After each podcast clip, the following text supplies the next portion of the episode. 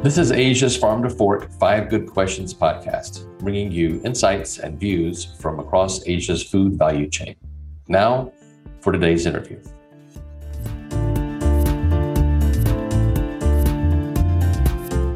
Hi, everybody. I'm Duke Hipp, host of Asia's Farm to Fork Five Good Questions podcast. Very excited to have our first uh, episode of the new year.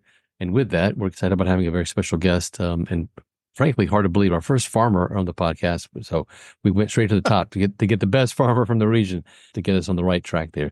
We have with us uh, Adriel Dave AD Alvarez, farmer within the region here in the Philippines, and is a member also of the Global Farmer Network. Hi, AD. How are you? I'm good. Thank you for having me on your show. Excellent. We'll get started uh, straight away. Uh, and the first question, I'm, I'm, yeah, I'm anxious to jump in because it's really a question about you and your journey which is not necessarily typical, I think. And so looking forward to hearing about that. As I said, this is the first podcast of the year, hard to believe, first farmer we've had on the podcast.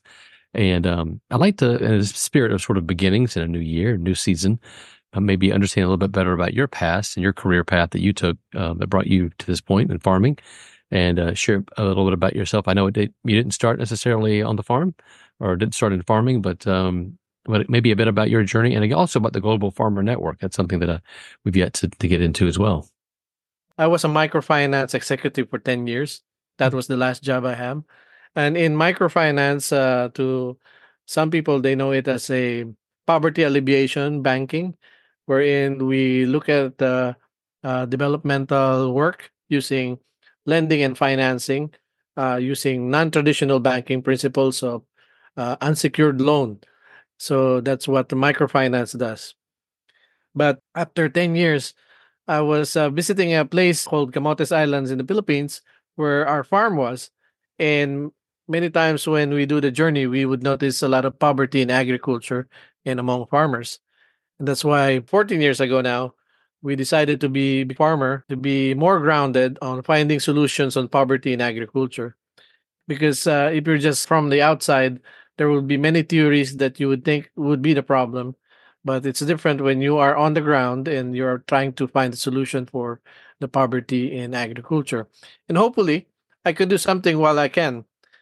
And then i became a member of the global farmer but before that i was first a member of the cornell alliance for science back in 2017 um, i was invited as a farmer leader to attend the uh, first uh, training among farmers in Illinois, and that's where I first met uh, Mary Boote uh, Roth from the Global Farmer. And in 2018, I was invited to join the Global Farmer Network in the World Food Prize in uh, Des Moines, Iowa. That's how I got uh, started with Global Farmer. And by the way, Global Farmer is a special group of farmers coming from around the world that speak about technology, trade, and farming advocacies. So that's how I would put my story in brief. But uh, if you have time, we can have more discussions about my backstory. And that's that's a great place to start. Well, you know, with the next question, I really it sort of is a like a next step this um this conversation, and uh, it gets into sort of again maybe unconventional uh, path that you took to get to this point, certainly. Um, and as we uh, look at the current landscape and, of, of, farmers that are out there, it's hard to dispute that there is a there's an aging that's going on with the farmer um, landscape, at least across Asia Pacific. And it, it, it's a tough job, more the most important job. It's also one of the toughest jobs. And so it's not necessarily on top of the list necessarily for career paths of a lot of the younger generation members out there today and th- what they're embarking on. So from your perspective, again, which is a very unique perspective, are there some ways that you can think of um, or you think it's important at all uh, as far as making farming more attractive to that next generation? Uh, it certainly is a big concern among the farming community in Asia. As we look at the demographics, we have an aging membership in the farmers group in Asia. And one of the things that I'm also involved in in the Philippines is I'm the member of the Philippine Maize Federation. I'm uh, currently a board member and also serves as the secretary of the board and uh, this gets me more involved in interacting with the Department of Agriculture and see the problem from top and while also on the ground. And here's what, what I see in relation to your question. Um, Asia agriculture are mostly small scale farmers because of economic challenges are high due to inefficiency and limited leverage of small scales. And um, because of that lower leverage, capital access are limited due to perceived high risk and exposure uh, with small scale. And leverage is everything in, in trying to access capital. And I see that as a big problem. And and because of that, in Asia, we can make ag attractive if we show that it's a good livelihood. That's the normal thing. Anywhere in the world, if you see uh, agriculture career is a good uh, option if it is a um, livelihood that people can survive on. But then that's the challenge, a special challenge in small scale agriculture in Asia, because in the absence of those leverage, it's really hard to get the younger ones to go in and to sustain the older ones. And that's why we see a lot of migration from Asia going to other more advanced agricultural places among uh, agriculture workers. But I think what we can do is uh, we can create programs of consolidation, either by cooperatives or subcontracting systems. When I say that uh, small scale can still be small scale, but there should be some point of consolidation. And when I say consolidation, we don't need to one one owner for big chunks of land. There, it can still be small scale holders. And, and by doing that, we can be creative and uh, we can make more leverage in terms of the volume we can produce as a consolidated group of farmers. And that will make it uh, financially attractive. It will open up a lot of opportunities for access to capital. And uh, if we cannot create those leverage, uh, naturally there will be limitations for small scale. Uh, so long as we still think that we can do it alone in small scales, um, there there will be a big gap. And if without consolidating, we, we will find uh, lesser younger generations going in into uh, agriculture because that's just natural and logical. If there's no money in it, why would they go into it? They have to secure their own future as well. So another thing we I see a lot in Asia is uh, the subsidies and uh, things like that that the government extension work are doing. There's problem with subsidies. Subsidies are sometimes helpful, but not effective in the most uh, cases in the long run remember I came from a microfinance background. Uh, dole out will not uh, create an environment of entrepreneur. Well, uh, a better alternative for subsidies is we create uh, incentive systems instead of subsidy. Like that's what, what's happening in Japan. Instead of giving them incentives on seeds and fertilizer, they would give incentives at the end of the production. And those who are really uh, on the go will uh, really uh, find ways to keep and increase their production because if they increase their production they will get a higher incentive not subsidy so that's an alternative solution yeah but again the overarching need to create a younger generation to go into this uh, agriculture is uh, the need to create viable ecosystems that agriculture economies will thrive uh, scale uh, small scale operations cannot naturally do, do that unless uh, we accommodate small land holdings to so, consolidated systems. Yeah, thank you. It's a it's a great point. And I'm, as you're talking, I'm also thinking about the global farmer network and the technology part of that as well. You mentioned earlier, maybe that's a bridge as well in, in creating those better outcomes and better, uh, you know, solutions and driving the bottom line, right, for farmers as well. I'm sure. Yes. Mm-hmm. So, third question, moving right along here through the through the interview you and I met face to face in Jakarta last year, and I remember having a conversation about climate change. You were part of a panel we had, and and uh, that's the question I want to get to next. I think that discussion that's happening, of course, on a huge scale internationally by governments, private sector, civil society, but you know, not enough by farmers. And shame on everybody out there for not having enough conversations where farmers are part of those those dialogues that are happening, particularly with food uh, production and food systems and the impact climate change is having. So here we are. Uh, fast forward to today, and we're having this chat, and I want to bring up the topic of climate change and really tee it up for you. Anything you can share from your experiences farming in this region, the front lines of climate change impact? What do you think is needed to help farmers like yourself really weather the storm? We're seeing again increased droughts, floods, weather events that are unexpected. Yeah. yeah. It's it's really a difficult difficult conversation sometimes when policymakers are and uh, what's happening on the ground when we talk about climate change because sometimes it becomes a controversial discussion. But uh, for farmers, we don't really like so much controversy because we're we're busy enough uh, trying to to grow a crop or get through our growing season, and sometimes uh, the least expected, we will face with difficulty and challenges in the in the process. And then here comes the policymakers. They try to discuss things as if we're not doing enough. So that's that's a gap that uh, we need to keep on working on, and we need to have that constant discussion. And otherwise, we will see a lot of more protests happening because of the disconnect, and that that's a shame because we need we need to work on the the details and the facts and uh, all those things. Now about climate change, it's really a serious matter of concern for everyone that is alive now, and uh, especially for the future generations to come. I was watching a Neil deGrasse Tyson talking to Gavin Schmidt of NASA Goddard Institute on YouTube, and they were tracking that 2023 is the hottest recorded year based on their instruments, and that is scary to notice. And not much discussion is happening because, again, of that uh, protracted debate going on whether climate change is real or not. But these are data; these are the hard data that uh, we can see, and also from the ground. Uh, as a farmer, uh, weather extreme happens and we encounter challenges and we see more plants having more stress than the usual. Uh, more stress means weaker crops, more disease, fungi, insects, and in short, uh, significant uh, drop in yield.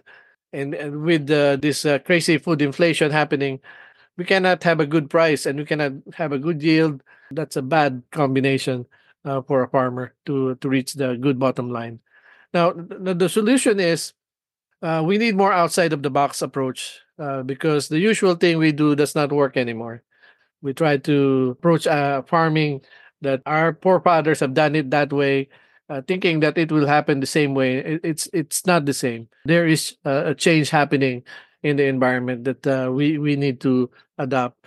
And one of the solutions we can think of is uh, we need more thinking out of the box approach like uh, the usual investment should be not anymore usual but we be more proactive uh, investment in technology uh, especially in asia. We think it's a tropical area but still now with this extreme weather even if we are a tropical country we will uh, experience more extreme weather more drought and things like that and or over uh, abundance of rainwater so we need a more controlled environment like uh, greenhouses, irrigation, more biotechnology developed crops that can handle the environmental pressures uh, and the advancement we're, go- we're experiencing now with the NGTs. Um, the society must be made aware that farming in the past is very different from what farming is now. And we fail to do that. The, we fail to inform the public. Uh, the gap between farmers and consumers will further expand and there will be a wider disconnect. Uh, the disconnect is already happening, so we had to do more and um, really uh, approach it in a out of the box approach, and it's no longer farming as usual. Thanks for that, AD. So coming from you again, that means everything. I think it's a we, we need to have more conversations like this and platforms like you as well to be able to share that and share your perspective. The fourth question I have, you know, one of the things we talk a lot about, it comes up on this podcast quite a bit is we talked about disconnect just a minute ago. And one of the things that we think is a disconnect, at least where I sit, is around technology, new technology, and regulatory frameworks. You know, it, no matter how great the technology is, if we don't have the regulatory framework so that actually farmers can can access it and realize it and, and be able to utilize some of these tools, and what does it matter? So, in that spirit of things, talking about ag tech innovation in that regulatory space, I'm wondering if there maybe is a technology comes to mind for you that you think about that farmers would benefit from in this region in particular, but for whatever reason, access isn't there, and and uh, maybe your thoughts on on that.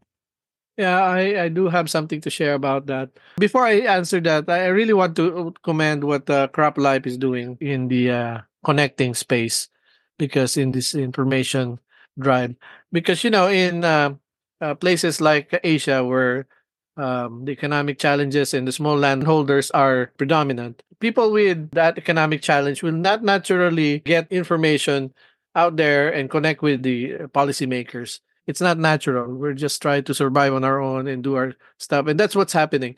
And with the help of CropLife, we we get to voice uh, more farmers' perspective, make more connection. You were talking about the Jakarta meeting we had and I saw how disconnected the, those uh, policies were on what's really happening on the ground. And because farmers will not be driven to connect and uh, share what's happening, it helps a lot when somebody is ushering that. Now, going back to your question, I think what is more uh, very important thing to do uh, is we need to make the information reach our policymakers and and, and the public. Uh, that's what I really want to say. Uh, we cannot just push without them. That's the tendency when we do things and uh, we neglect the policymakers and we neglect the public. Uh, there will be a problem. Uh, we need them to get involved. We need them farmers up there talking to them. You know, because there are so many plenty uh, examples of technologies that we need yesterday, but uh, are still jammed up in the pipeline due to this knowledge and information gaps, especially by our uh, policymakers. Uh, in the Philippines, you have the BT eggplant that is pending in court as of uh, this recording, and also the golden rice. Uh, it has been approved, but now there's a court case that suspends it or holds it down. And, and there's so many technologies out there. Like uh, we have that rice tolerant to sal- saline water. Uh, we have drought tolerant corn. Uh, also biotechnology on animals, better crops protection, chemicals. There are so many examples, and each of these examples is a challenge to make the public understand that they are safe. Um, we need more science, more communication, and we need more effective farming and uh, the information space really is where we need to work on on in this region because again like i said earlier farmers in this region are small scale and uh, they're faced with their own challenges and they don't naturally uh, uh, get together and just to talk to policymakers unless somebody helps them to do that great answer thank you thank you for that thanks for those kind words about CropLife and thanks for sharing your perspective and again i think i would say more of this and a higher level, more feedback from farmer smallholders. You're right. It's a huge challenge for this region, the Denver smallholders region, and, and just helping at least provide uh, a platform where they can express some of those opinions as well. Yeah. Well, a lot of tough topics, tough questions, climate change, smallholder challenges, technology. We've covered a lot. Maybe we lighten it up a little bit with the last questions to the fun topic of food.